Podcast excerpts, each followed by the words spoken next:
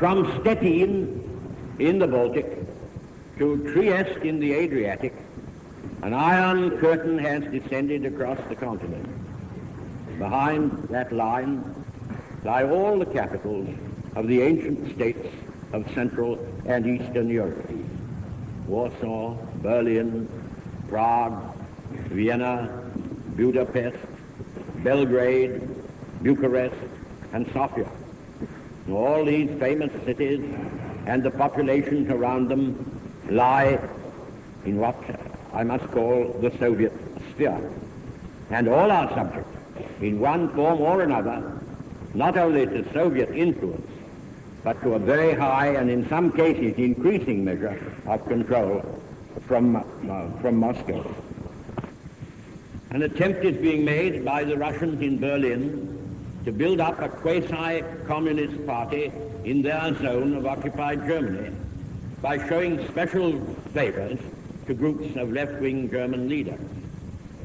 At the end of the fighting last June, the American and British armies withdrew westward in accordance with an earlier agreement to a depth at some points of 150 miles upon a front of nearly 400 miles in order to allow our Russian allies to occupy this vast expanse of territory which the Western democracies had conquered. If now the Soviet government tries by separate action to build up a pro-communist Germany in their areas, this will cause new serious difficulties in the American and British zones and will give the defeated Germans the power of putting themselves up to auction between the Soviets and the Western democracies.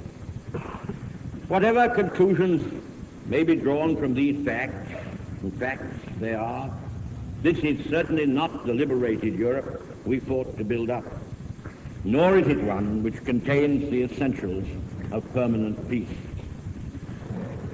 On the other hand, ladies and gentlemen, I repulse the idea that a new war is inevitable still more that it is imminent.